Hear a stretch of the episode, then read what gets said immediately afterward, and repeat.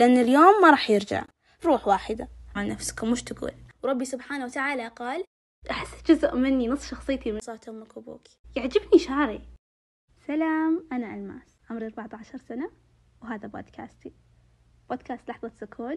هو بودكاست يتكلم بشكل عام عن لحظاتي الساكنة مع نفسي وتأملاتي. حكون معكم على لقاء كل اثنين بإذن الله. أطرح فيه فكرة جديدة من تأملات دينية إلى أفكار غريبة وغيرها.